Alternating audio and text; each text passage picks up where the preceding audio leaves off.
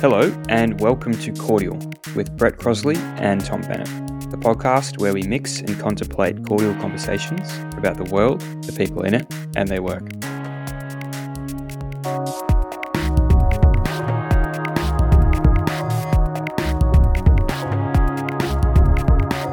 Hello, and welcome back to another episode of Cordial. In this episode, I chat to Brett Inder, who is a professor at Monash University. He's an economist with a special interest in data and econometrics. He has worked across different industries and markets. He has a particular interest in coffee and development. And he also has worked extensively throughout Timor Leste, tracking the change in development after their revolutionary regime was toppled, and they've had some stability over the past decade. So, Brett, welcome to the show. How are you? Good. Yes. Thank you. Thank you, Brett. Good to be here. If anybody's uh, interested in reading up about you, the first hit they'll get on Google is your Monash University page where you're a professor and you've got a description about what you do. And it's quite an interesting description because you note how, in, I guess, experimental economics, what they do is they try test economic theory or the conventional theory, and they try find holes in it and reason why the reasons for why economics won't work or the theories in economics won't work in reality. And you say, well, that's probably not super constructive always. And so what you try to do is look for ways that economic theory can work in reality and how it can pull people out of poverty and all sorts of human, social, environmental issues that we face. So um, that is something that I thought was quite rare, especially in um, academic world where people are quite easily critical. Yeah, that, that's a very good point. Yeah, because I think um, yeah, it's easy for us to find uh, problems, whether it's in economic theory or whether it's in the way in which development works, in the way in which you know we um, address problems in our society.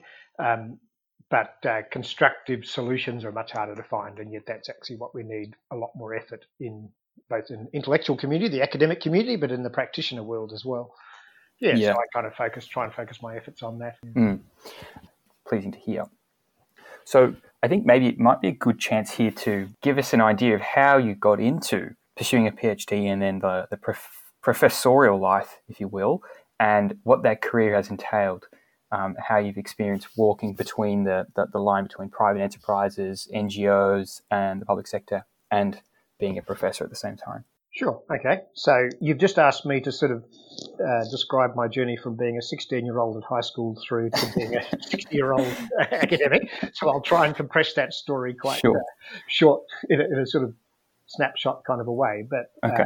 uh, um, it, because it did actually start in high school with okay. Uh, a passion for mathematics and a love for economics. Those were the two subjects that I really loved in high school. And mm-hmm uh, my economics teacher in high school in New Zealand, which is where I grew up, said if you love uh, economics and you love maths, then you know you should pursue a career in economics, and particularly in sort of the quantitative side of economics and econometrics. Um, so he got me enthusiastic about that area of, of life and of, of academic pursuit. Um, so he suggested I come to Australia and study at Monash to do my my undergraduate study because that was very strong in economics and econometrics.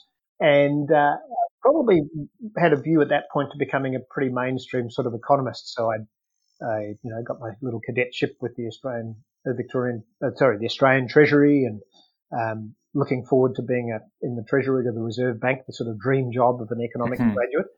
Um, but to be honest, I got more interested in research through the undergraduate days and perhaps a little bit. I always kept asking the deeper questions about could this be done differently? And mm-hmm. often in industry or in the public service, people aren't really interested in doing it differently. They're just interested in doing it well, you know, so they don't yep. want to skimp on doing it well, but they don't want you to spend six months digressing to thinking of a different way of doing things. um, whereas the academic community encourages that. And that was definitely the way I was wired up. I'm a very practical person, but to me, that doesn't mean you can't be deep thinking and and kind of to me, research is a very creative, innovative process. And definitely, to me, that's what excited me about research is the constant questioning that I had that this is a this is a really neat uh, theory about economics, or this is a really neat way to analyze data, but uh, surely there's a better way. You know, it seems like it's not perfect. And so I would be always curious as an undergraduate even for that. And I remember writing a, uh, doing a, an assignment in an undergraduate thing where, uh, subject where I did a good job of the assignment and so on. And then I, the last part of the assignment, I proposed a new method, um, for how to tackle this particular problem. And the lecturer was very generous to me. He said, look, you know, it was a good assignment and the new method was very interesting. It was completely wrong, but good on you for trying. um, you know, and it was a fatal flaw in my proposal, which I hadn't thought about. And that was inexperience. But so there was definitely in me always a curiosity for asking that question, how can it done differently? Mm-hmm. So a completely natural thing to do was to give up on the idea of going and being a boring public servant and go and do a PhD. Yeah, and, no disrespect to public servants. No, of course, that's right. um, and then having done a PhD, uh, to uh, think, well, I just love this research game. Uh, there's only one good place to do that, and that's at university. So you go from a PhD to being a lecturer um, at a couple of universities, but the main, obviously, the one that I've spent the last 30 plus years is, is at Monash. Um, and uh, interestingly, the, the pivot and the kind of research and engagement that I have had in the last uh, 10, 15 years or so happened around about the year 2000, and it was to do with uh, the debt cancellation project mm-hmm. that was going on in the late 1990s. Uh, before that time, my research was quite esoteric. I was doing a lot of sort of mathematical econometrics type research, developing new methods for analyzing data effectively. So pretty, pretty interesting and fun, sort of mm-hmm. you know, kind of mathematical curiosity rather than practical relevance.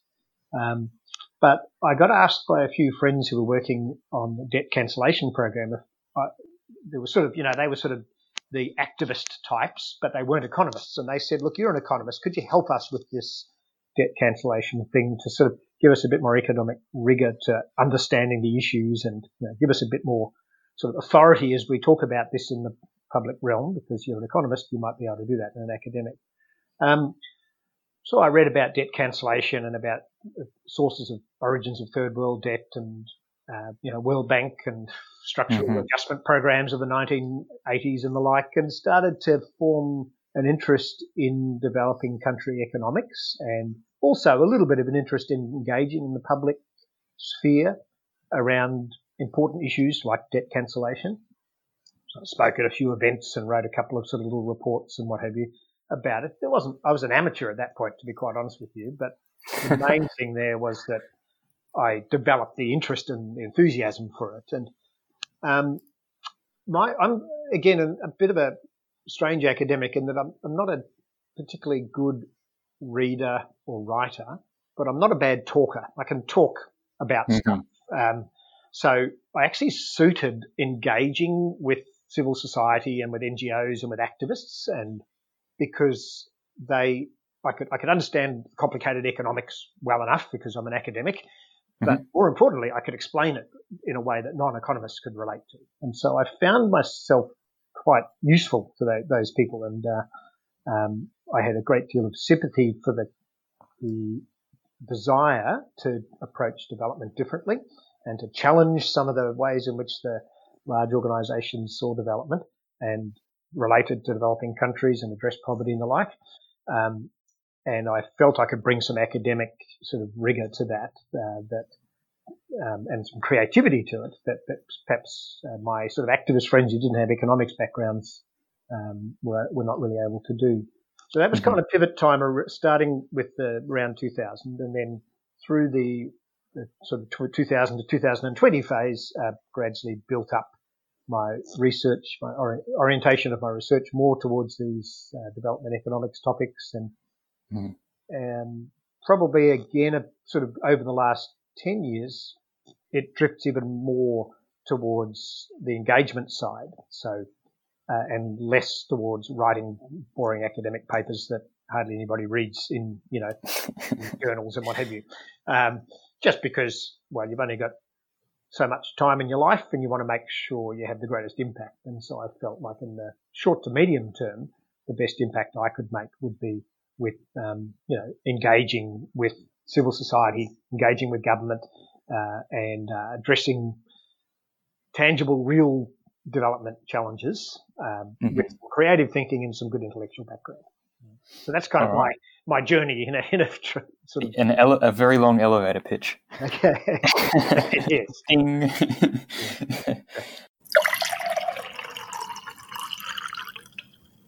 all right. Well, that that's all very interesting, and I, I really want to touch more on the idea of making it relevant and how you kind of operationalize that and what that actually means. So I think it'd be a good time now to talk about Timor Leste. Um, Tom and I, when we were seeing in your lectures, you talked a lot about Timor Leste and a lot of the data we used uh, in your intro to business statistics course was about Timor Leste and the data you had, you and your research team collected over there.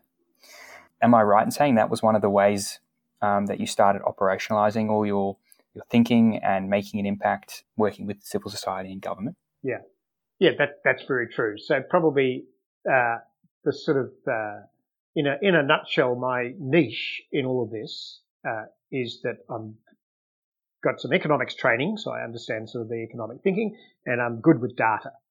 And again, if you're trying to make a difference to government policy or to civil society, then a very powerful weapon that weapon for that process is evidence and data. And uh, so I I found myself uh, uh, in the sort of early days of research just getting hold of data and actually shedding some light on what's actually going on with data um, and translating that into the public policy, into, into, some sort of response to the public policy issues that were being addressed at the time in that developing country setting. So that's kind of what I tried to find myself doing. Um, Timor Leste came along really as an opportunity, uh, uh, which is related to coffee, um, because for back in the late 1990s, I got involved in the fair trade mm-hmm. movement. At the same time, I was getting involved in um, uh, debt cancellation. And so I joined an organization that used to sell uh, tea from, or still sells tea from Sri Lanka, uh, imported from sort of a, a sort of local um, organization in Sri Lanka that, and the fair trade model being to try and really benefit the producers more than what you get out of mainstream production. Um, we also then started uh, importing some coffee from uh, East Timor, uh, from Timor Leste back in the uh, mid 2000s. And so I got interested in understanding a little bit more about Timor Leste and about the coffee industry there. So together with a, a friend, we uh, travelled over to Timor Leste a couple of times and just tried to get a feel for the country and the, for the coffee industry and so on. Coffee is their largest export and it's the main income source for about half of the farmers in Timor. Well, yeah, probably a bit, bit under half the farmers in Timor, so 20% of the population uh, rely on coffee for their income. So it's a pretty sizable part of the economy. So for me, my interest in fair trade leading me to wanting to buy coffee, um, leading to me to wanting to understand the Timorese economy is how I kind of got into uh, particular interest in Timor Leste. Right. And uh, that started back around about 2008, 2009, mm-hmm. not long after they just had a sort of a mini uh, sort of uh, crisis here. Um, so that's kind of a pretty uh, eye-opening experience. So because for the period before that, my study of, of developing countries had been largely academic. Yep. Visited a couple of countries here and there and visited poor communities and so on. But to, uh, this was much more of an investment in actually understanding real people than what their life is actually like. And it makes a big difference to the, the numbers that you look at in a, in a spreadsheet. Yep. Uh, which, um, make, and, and, and I, again, I'm a great believer in the numbers. Mm-hmm. Um, but being able to connect that number about, you know, when you when you've got a question in a survey that asks what kind of toilet do these people have, and you know everything from a flush toilet through to um, a tree and a spade kind of thing, uh, then it's you know for me it's just a question in a survey and I uh, classify it and I might use that in some little report and so on. But to then to actually go and visit people and to uh, just to see the toilet, to imagine yeah, to see the, the toilets or to, to imagine the, the fear that a woman may have to actually have to get up in the middle of the night in the dark and wander around in the bushes to find somewhere to go to the toilet because there is no other safe place for her to do that. Um, mm. You know, that's what a, that's what it means when in that little survey spreadsheet there, there's a there's a seven next to that type of toilet. You know, seven being the worst type of toilet you can imagine. Um, that's a real thing in someone's life. Right. Um, and a real day to day. I mean, how often do we go to the toilet in a day? If you can excuse the thing, you know, it's it's a it's a very big part of our lives. Yeah, and it's real for these mm-hmm. people. Mm-hmm. Uh, it's something that for me was a number in a data set for which actually becomes a tangible. I always knew it was real, but a very much more tangible thing when you actually start to, to meet real people and spend time with yeah, them. Yeah, I think that's definitely something. I don't know about Tom, but definitely me. When I was in those lectures, uh, we we would have the tutorials before, and we'd sit in the computer labs and look at this data and try and make sense of it, and follow your well written out steps of how to get this data to look and uh, tell you things. Um, that it was all the data had things it was trying to tell you, but we just had to order it in a way that helped us see that. Um, and then we would go to your lectures on a, it was like sometimes twice a week, I think, and it was on an afternoon. Uh, we'd sit in your lectures and you'd give us these stories about being there in Timor Leste, collecting this very data and, and, and really making it real. Um, I guess there's two ways to live, I suppose. You can always be behind the computer or you can be out and about and living it. Um, so it was, I think that was very much something that your course had that was quite rare otherwise, was that bridging the gap between data and, and the lived experience behind data and, and progress, I suppose. Yeah, no, that, that's a good point. Yeah, thank you. Yeah, and I think um, the academic can can really shed light for students on that tangible reality if, if we can have that, a few of those experiences that we bring into the classroom, not just treated as pure theories. Yeah, exactly, exactly. So actually was one of my questions. I, I wanted to know in Timor-Leste how the statistics have changed over the years that you've been collecting the data and watching the country get back on its feet. And then on the flip side of that, how has it changed visually? Do the numbers tell you that the progress is, is it one for one? Like if the stats go up 10%, can, does it feel 10% better there? You know, having, you know, as you go back and you collect more data, do, when you see the change, do, do, the numbers and your lived experience link together? I know it's a tough question. But. No, that, that's a, that's a good question though. I understand what you're saying. And, and the short answer is as long as you uh, study and report the right numbers, the, the answer is yes. And, Sounds and, like a cop out. Yeah, that's right. but um, there's two types of. Let me see. I don't. I don't want to bore listeners too much with a whole lot of um, technical on, details. It. But one of the challenges that you've got is Timor Leste is a um, resource dependent country. So their large part of their income, their budget is funded from the oil and gas activities that take place in the Timor Sea between Australia and uh, Timor. So from north of Darwin up to Timor, Timor Leste is just a few hundred kilometres, and there's lots and lots of oil rigs out there between the two. Um, and that uh, most of that is in Timorese territory or is effectively owned by Timor, and they get a very large part of their income from that. And when I say most, um, essentially 90% of the government's budget is funded from the royalties and the taxes they collect from oil and gas. Wow and the government's budget itself comprises of uh, 60 to 70 percent of GDP of the total economy. Um, so put all that together, and, and, and there are sort of flow-on effects as well. Put all that together, oil and gas is a major part of the economy. So what can happen is you can you can have an increase in the price of oil um, around the world because of whatever reason, um, and all of a sudden GDP or sorry, the income of Timor Leste goes up, um, and uh, they look like they're doing better, but that is completely unrelated to the on the ground experience of people. Mm-hmm. I see. Because all that means is that there's a little bit more money in what's referred to in Timor as the petroleum fund, which is the sort of capital reserve that they store their money in, yep. and uh, uh, that doesn't make any difference to anybody uh, on the ground. It starts to get a little bit closer to people when it gets out of the petroleum fund and gets spent by the government on the government's activities, you know, day to day spending of mm-hmm. government mm-hmm. can benefit people. But even then you get a few problems because uh, if they spend it on, um, you know, improving schools and education and health and uh, improving roads, then you start, yeah, you get some tangible differences and on, and on the provision of an electricity network. So all of those things is, have, is, are exactly the things that government spends some of their money on and they make a difference to people. So I, the, the short story of that is that there have been some significant improvements. But unfortunately, sometimes the government has also spent some money on um, projects which have not produced benefits. And this is one of the great challenges of, and uh, I often make the statement when I'm talking in Timor-Leste and talking about the, the challenges, and um, is that I've never run a country before. so, um, so your job is damn difficult. Yeah.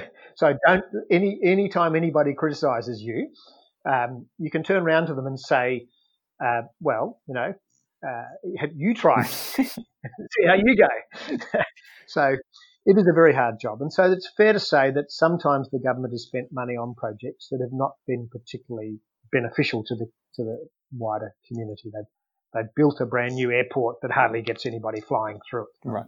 Uh, they've got a brand new road, four lane highway somewhere with hardly any traffic on it. So there's just a few of those unfortunate mega projects which have been a bit wasteful um, and, and not really benefited people. But that's kind of not the main issue. The main issue is that when you look at the economy for Timor Leste or whatever it might be, it looks a lot healthier than it has been because of this oil and resource driven kind of economy. Mm-hmm. And the fact is that whilst depending on what year you look at, you know, 70, 80% of the economy is oil and gas revenues. Yep. 0.1% of the employment is in oil and gas. So you, there's no jobs in oil and gas in Timor. So if you want to deal with the massive levels of underemployment in the country, then you're wasting your time investing in oil and gas. It's not going to do anything for employment. Mm-hmm. So you have to look at a different set of numbers if you want to know what the lived experience of people is. Yeah, yeah. And the good news is there are excellent um, insights into that from data sets they're collected. There are, you know, the census data. The um, there's other things called the Living Standards Survey. There's a, a, a health survey that's done by the WHO every few years. So there's various surveys of real households and real people. There are business activity surveys, and based on all these many data sets, you can get a very good insight to what's actually going on uh, in on the ground. And and the short answer to that is that generally things are improving, but they're improving slowly. Mm-hmm. So, for example, the number of people, the percentage of the population that do have a decent toilet to use uh, has improved quite substantially uh, over the last 10 or 15 years. And uh, so there's, there's uh, excellent progress there. The percentage of households that now have electricity uh, has grown quite dramatically as well. Um, so, you know, there are, there are encouraging signs. Um, the percentage of people who are living in urban areas as opposed to rural areas is steadily growing. And so you're seeing an urbanization and a little bit of modernization of people's lives that tends to go along with that. All of that's in the data. Yep. And all of that's in what you observe in a sort of anecdotal real experience. So that data, I think, doesn't lie. Mm-hmm. It's not perfect, but it doesn't lie. It tells you a story of change, story of slow improvement, um, but probably too slow for a lot of people's likings. Yep. Um, but it's definitely improving. Interesting. I just had a thought listening to you speak just now. Um, have you read um, The Island by Aldous Huxley? No, I haven't. No. Oh, it's very, very good. Uh, anyone listening, the thousands of people who are, um, uh, they should definitely read it. Um, uh, it's a Huxley creates this world where it's an island of people and everyone's happy. Um, so it's a bit of a utopian kind of, not real, unfortunately. Um, and it's a community of people living on an island in happiness. Um, there's low rates of um, crime, low rates of unhappiness, low rates of unemployment.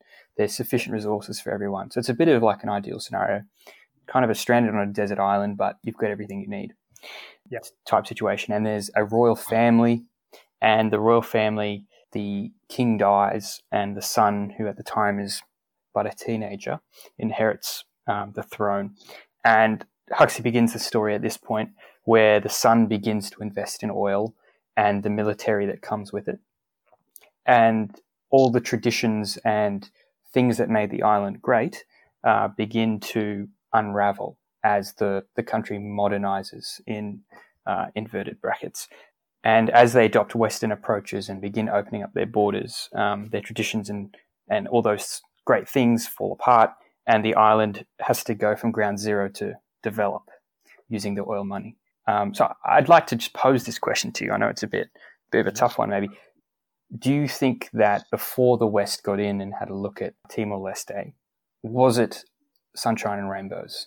And, and, and this progress pathway they are now on and we're now tracking, do you think that their traditional way of life perhaps uh, would have been sufficient? Or do you think there is genuine progress going on? Oh, gee, that, that is a deep question. And I, I think um, actually I hear two points okay. in your, your description of the Aldous Huxley mm-hmm. book. One is the question is, is, is uh, uh, oil and resource driven development a good yeah. thing or a harmful thing? Uh, yes.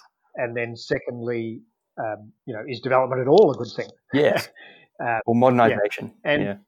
modernization at all a good yeah. thing. And, and I think I, I, have a pretty clear answer to the second okay. question: Is modernization a good thing? And, and I think absolutely yes, it okay. is. The fact of the matter is that uh, let me let me just qualify that by saying yes, it is if it's if it's respectfully and appropriately managed. And that, of course, comes to the point about resource development typically is not. Um, so, uh, and the reason I say yes quite categorically is because um, when given the opportunity, those who live the, you know, the idyllic island life that Aldous Huxley mm-hmm. describes, mm-hmm. which is far from idyllic um, in reality, uh, are given the opportunity to move beyond that, they grab it with open arms. Yep. Yep. Um, it is not an easy life when you literally spend six hours a day fetching water mm. and firewood um, so that you can have some means of cooking your food and uh, you know washing yourselves and your clothes and uh, simply surviving or sitting huddled in a hut with a mud floor when it's pouring with rain in the monsoon season mm. um, just basically trying, you know with the whole family in one hut there waiting for the, the rain to stop and the and coping with the mud that's outside. You know, that, that's not a pleasant and enjoyable life. Sure, when the rain stops and the kids are out splashing in the puddles, it all looks very idyllic. But uh, there's a lot of hard work and a lot of stressful work in that. Mm-hmm. And it's not a fun thing to, to have a family member ill and be so far from help that, well, they die. And um, mm. there's no way that person, you know, would have died if they'd been in the suburbs of, of Australia. Um, they would have been 10 minutes drive from medical help, which would have fixed that problem early on. Uh, those are realities of, of uh, rural extreme poverty, and they're not pleasant um, to live with. And you've got Timor Leste has even now uh, one of the highest uh, rates of stunting of children in the world, uh, the top three in the world, and um, that's telling us that malnutrition is a major issue amongst children, even despite some of the good progress that's been made. And so that's that's the reality. And I think development that actually addresses some of those needs is very welcome development. And it development in of that type requires modernisation in inverted yep. quotes in, in of some form. Um, it needs it needs wealth generation. We need to create livelihoods or opportunities for people to earn their livelihoods, to to generate wealth in the society and the community so that we can provide government services, we can uh, have infrastructure, people can have choice about how they spend their money and so mm. on. All of those things are, are, good outcomes if we can achieve them in a good way. Yep. Um, You've made a good case there.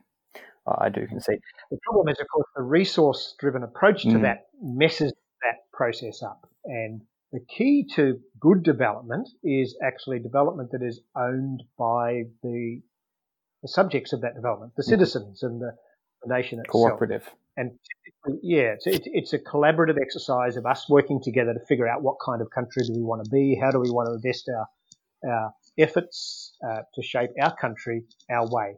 And that way, the, the benefit of that is that it is much more respectful of cultural subtleties uh, than what a, an, an, outsider would bring. Right. Okay. And resource-driven development mucks that up because almost invariably that means outsiders come in and they come in with large amounts of money all of a sudden. Mm-hmm. And, um, you know, there's all those um, strings, um, kind of ambiguities about who gets to control that money within the country yeah. and um, all that sorts of things. And it, and it doesn't produce good development, unfortunately, in most cases. Mm. Right. Okay. Well, it is a tricky um, web. Um, nothing's ever as simple as black and white. So I suppose that was a really good response and answer to that.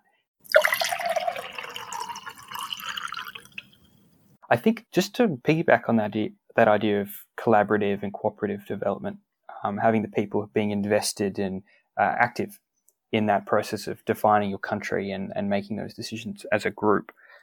Maybe you could give us a bit of an idea of Tradewinds because um, I, I, don't know too much about it but i gather it's not your typical model where that kind of collab- collaboration and cooperation is something built into the way you do things if, if you believe uh, and think in such a way am i right yes yes that's true so Tradewinds um, is um, the organisation the volunteer organisation i'm part of that imports the tea from uh, Sri Lanka and the coffee from Timor Leste.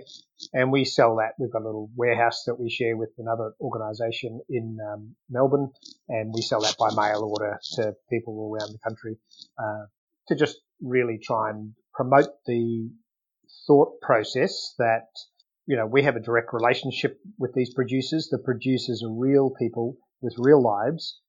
They're, they're low income people yep. uh, who deserve some justice, some trade justice in how we actually uh, relate to mm-hmm. them. But the key, so that's kind of our, our values, as it were. But the key thing about the way we approach it is that for us, trade is primarily centered around a relationship. So when people often talk about the fair trade movement, often with fair trade, its focus is on fair price.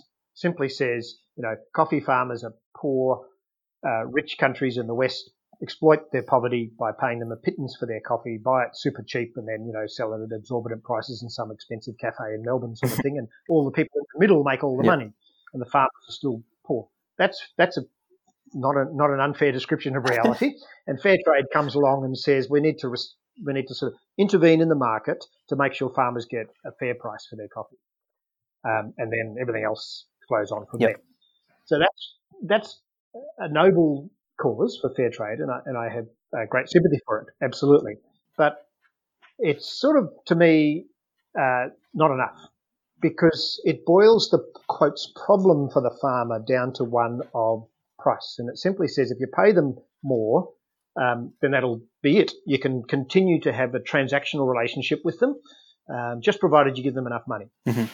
I think one of the things we'd like to do is to remind ourselves that trade is actually at its heart a relationship between two people or two countries or two organizations.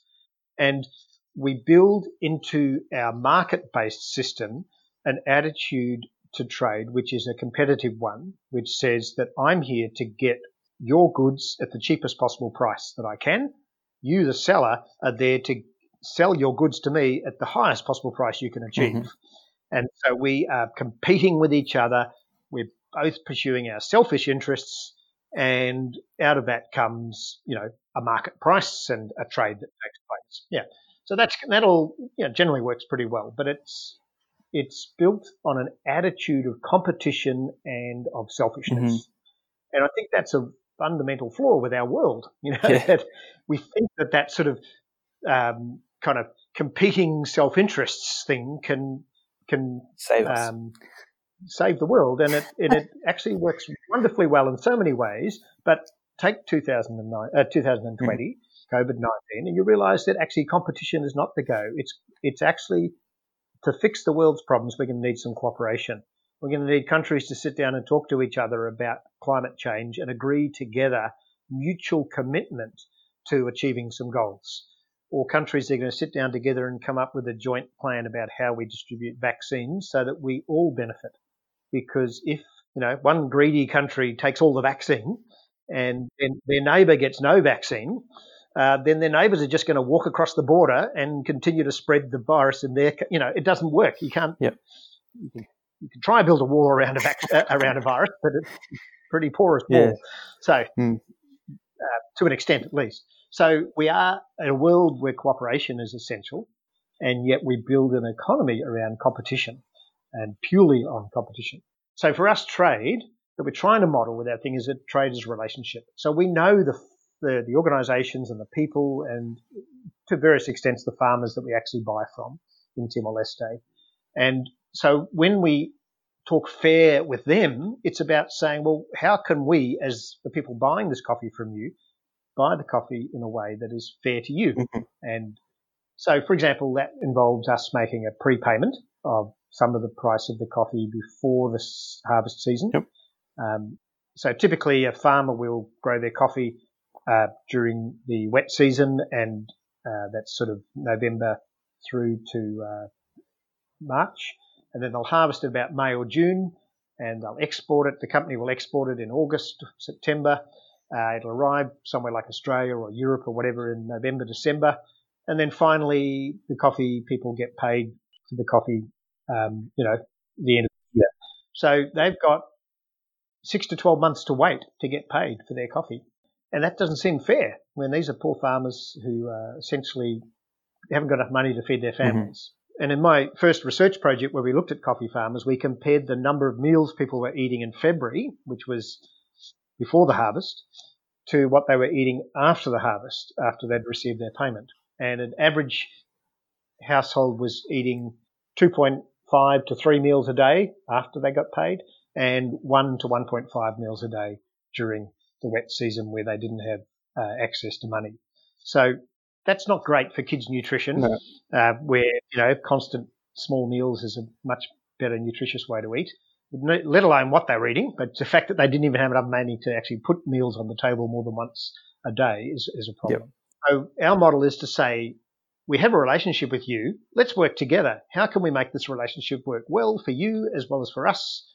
Particularly given there's a power imbalance here. We've got a lot more money than mm-hmm. you. So, yeah. okay, well, why don't we pay you a down payment on the coffee in February? So that's step one. So they get partial payment in February on the promise that they'll deliver us some coffee later in the year. And then look, you know, you guys are not doing great financially. You've got extra costs because your roads are not very good and so on. So we'll pay a little bit more for the coffee than what you might get if you just sold to the local trader, for example, because we want to honour the fact that you put a lot of work into producing this coffee, far more than um, you know, the, than given the constraints that you yep. face. And so we pay a little bit more for the coffee, and uh, then we uh, say, well, you know, you guys would be great if you got some organic certification for your coffee. But I'll tell you what, there's a mountain of paperwork for you to do.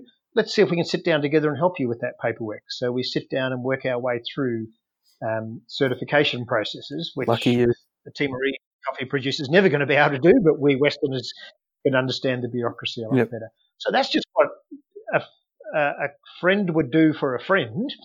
Um, in this case, it's a trading relationship, but the key word is it's a relationship. It's a relationship of mutual respect um, and one of support for whatever the need is that's coming from from the other side. So that's kind of the model, the, the philosophy that's behind yep. it, and those examples of sort of how it works. Okay, it's quite interesting. Um, you know, I think it's both um, a blessing and potentially a missed opportunity that that message, that philosophy that you just spoke about, you don't toot your horn enough, Brett. Uh, I mean, you, are trying to get the word out about these initiatives you're doing and the research you're doing. I think that something like that, that deserves um, like a Harvard Business Review article needs to be about that. Yeah, look, you're probably right. I, am uh, how do you put it? I'm a bit lazy. Maybe that's what it is. I don't know. right, right. I love doing I love doing what I do. Yeah. I don't mind talking about it. People ask mm-hmm. me. Yeah, you know, yeah. Happy to chat with you and tell you about it, but I'm not going to. I'm just not very good at going out of the way, out of my way, and self promoting yeah, it. Yeah, fair know, enough. Like people ask me, I'm happy to, and which is which is a failing. I agree. I'm not sort of failing. It's just a, it's an opportunity that you have yet to take. Yeah, yeah. Okay, there you go. Okay, thank you. Yeah. Alrighty, so if somebody wants Tradewinds coffee or tea, do you have a website? Yes, um, tradewinds.org.au. We'll get them there, and then pretty obvious from there. Yeah. All right, cool.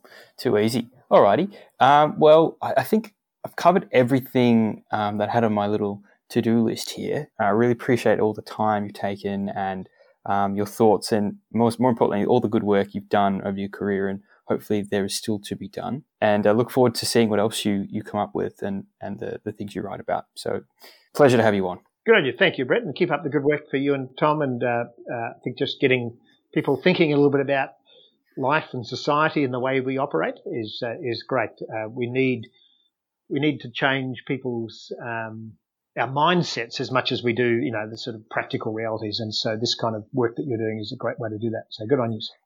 Yeah, thank you. It's uh, the Dan- Donella Meadows and her points of change. At the top is values and um, purpose of the system. Very good. Spot on. Yeah. Very good. Alrighty. Cool. Well, thanks so much, Brett. Thank you for your time and um, all the best for 2021. Yeah, thanks. All the best to you too. Okay. See ya. Bye. Bye. Alrighty, Tommy. First impressions? Mate, I do love a bit of Brett Inder. We had a great time uh, five years ago now. It's crazy. Six years ago. Mm. Holy crap. Six. But, uh, yeah, it's been a while. but no, it's good to hear his voice again and, and just exactly how I remember him, that's for sure. Yeah, he doesn't change. Uh, he, he might get a bit older and a bit wiser, but mostly the same guy. It's great. Indeed, indeed. What I really liked about the way that he that he talked in in this in this podcast as as well as when we are in a lecture theatre was bringing and you you brought up this point was bringing the real life experience to the data. I mean, growing up in Australia, you can sometimes feel like you're in a bit of a bubble, but to really grasp the gravity of what's happening elsewhere in the world, I thought was very important for my education and for for Brett to be able to convey it. It really it really strikes home. Mm. Yeah, nail on the head. We we are an island here in Australia, and we are quite far removed. It's both a a blessing and a curse. Um, quite secure and, and prosperous nation that we that we have, but we are quite removed from the rest of the world and the struggles and um, the different life experiences uh, that other continents and uh, countries have. So yeah, exactly right. Brett did a really great job at kind of bridging that gap for us and bringing it home and telling it through his stories that uh, he would tell in class and then show us the data as well. Yeah, for sure. And I mean, it, it's particularly important with a, a, subject such as business statistics because you're just looking at numbers on a spreadsheet. Yeah, pretty dry. Yeah, sometimes. yeah.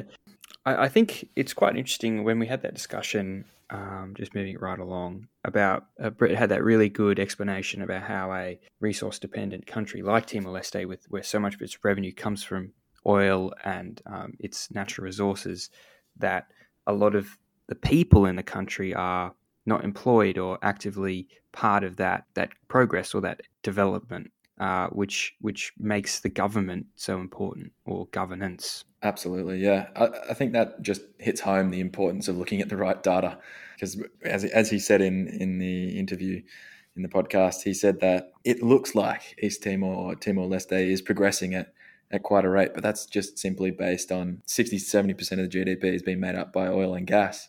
So it, it was definitely an interesting thing for him to say, well, you have to kind of look at the right data when only 0.1% of the the population is employed in those industries, you know, what the rest of the population is doing. If, if all of government was decided by 0.1% of the population, I, I, would argue that that's not a very good government. Although some countries around the Welcome world. to America. Yeah, in some countries around the world, that kind of seems what it is.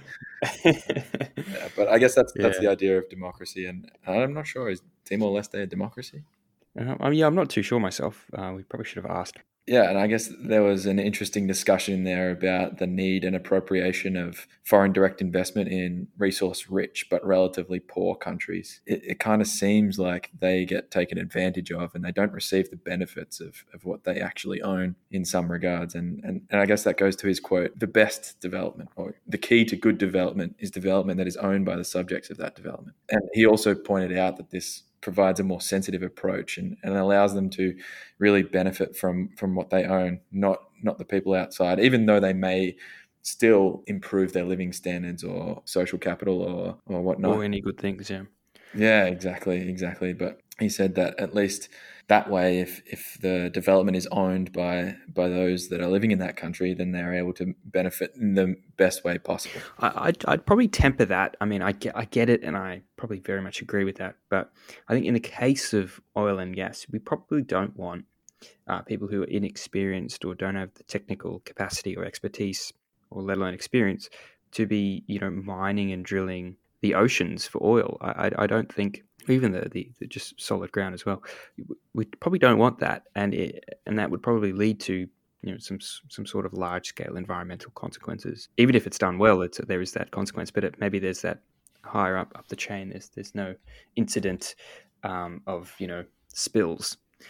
Yeah, for sure. I, I guess that's a, a, very fair point as well. But also, there's an argument that could be made that these countries would be worse off if that foreign direct investment didn't come in anyway. So mm-hmm. I guess there's that trade off that you kind of have to weigh up. Yeah, and and maybe also you know maybe oil and gas should it be a pathway to development. Yeah, that's a, a very progressive way of thinking about it. well, hopefully, as the world um, shifts away to shifts away from oil um, for transport and energy, that um, that that becomes a necessity. Yeah, for sure. Uh, perhaps, and that you have people actively involved in whatever their country's natural skills and perhaps resources are linkage. Yeah. You know, where, where, where the resources you have, abundant soils and productive soils mixed with the people, perhaps is a is a great avenue for Timor Leste. Absolutely, but I uh, I guess we're not going to figure that out by ourselves chatting on this podcast. Probably not. Probably not. We can twiddle our thumbs all day. indeed, indeed. Yeah, uh, Tom. Maybe you can explain cash crops for those of us who aren't aware of what a what a cash crop is. Well, basically, a cash crop is where you're able to grow something and exchange it for cash pretty much immediately.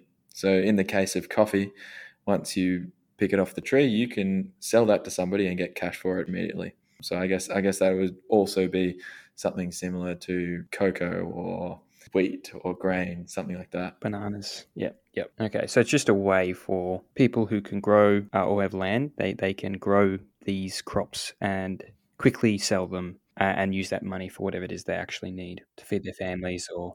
Yeah, absolutely. And I guess that's also a, a downfall for, for coffee in some regard because for a lot of farmers that depend on cash and and that has been made abundantly clear by Brett when he said, you know, after the crop, they get to eat 3.5 meals a day mm-hmm. or three meals a day.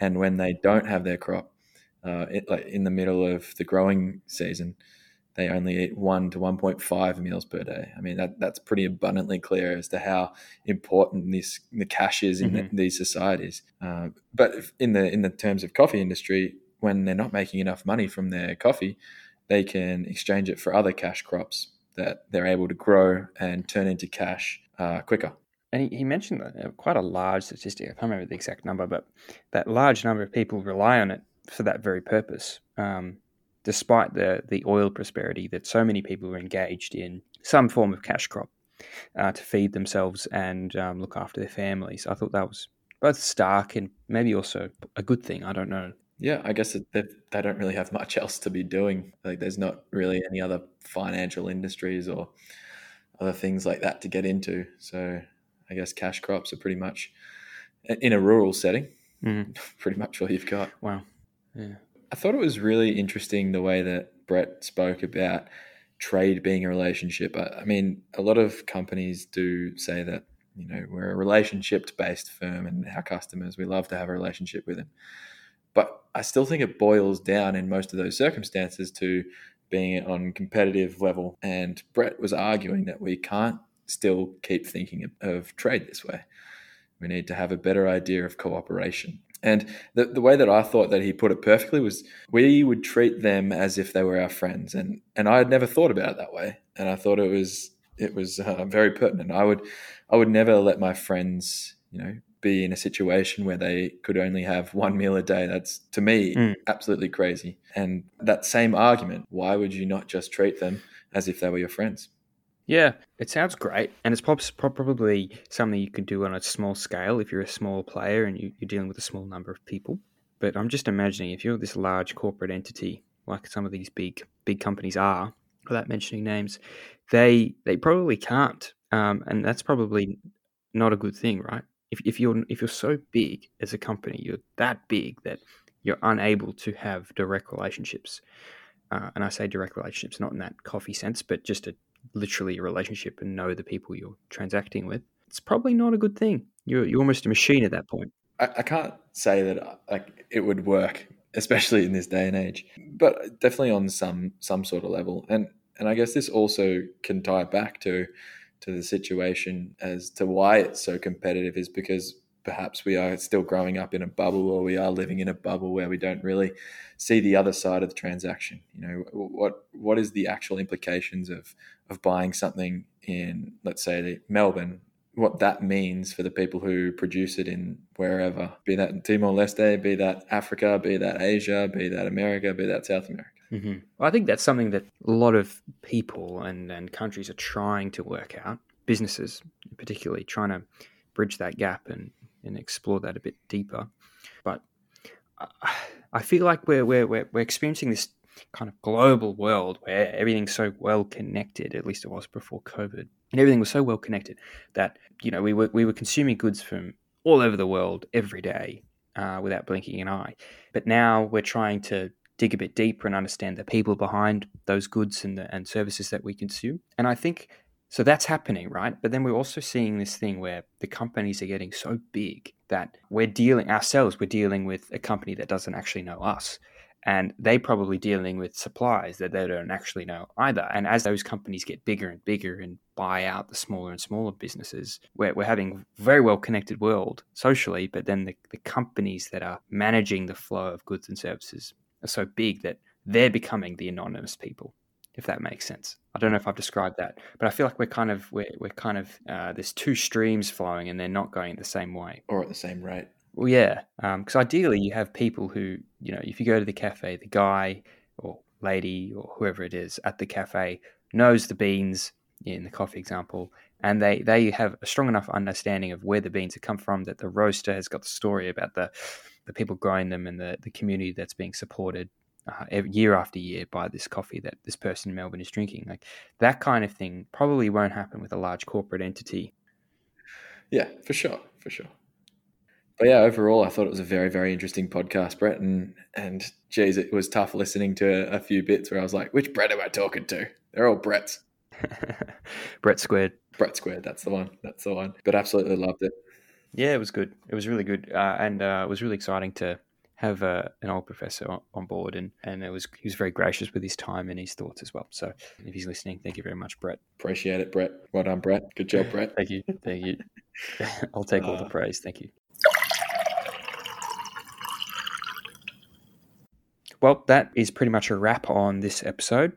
If you're interested to learn more, uh, feel free to head to our website, cordial.live, and you can read our blog post uh, where we discuss just what we what we heard and and uh, there are some links in there as well if you want to read more about Brett and his work. And yeah, keep your ears posted. Uh, we've got another episode coming out soon. I'm talking to a fantastic gentleman by the name of Carl Obst. Uh, he's working with a, a, large organization that is working to help countries, uh, so Australia and the UK in particular, uh, with their carbon accounting and and reporting on all, all facets of the activities in the nation. So we're going to dig a bit deeper with that and it and it spreads from this idea of six capitals, which is a book I recently read, and and Carl was uh, part of that. So, looking forward to that discussion in the next week or two. Fantastic! Can't wait for that. And uh, Brady, mate, we've we've had listeners from 16 countries around the world, so we are really expanding our our reach. We are a podcast of the world, officially global. That's it. It's uh, quite exciting, and thank you for everyone who does listen. It's um, it's nice to be part of a community that's interested in global issues and global questions and the world that we inhabit. Absolutely, absolutely. Couldn't have put it any better. That's it. Alrighty, Brady. I'll uh, I'll leave it there. Alrighty, we'll chat soon. Sounds good, man. Have a good one. All right, see ya. Thank you for listening to this episode of Cordial. We will be back next time with a brand new guest to mix and contemplate more cordial conversations about the world, the people in it, and their work. If you happen to be enjoying our dulcet tones, listen to more cordial conversations on all major platforms like Spotify and Apple Podcasts.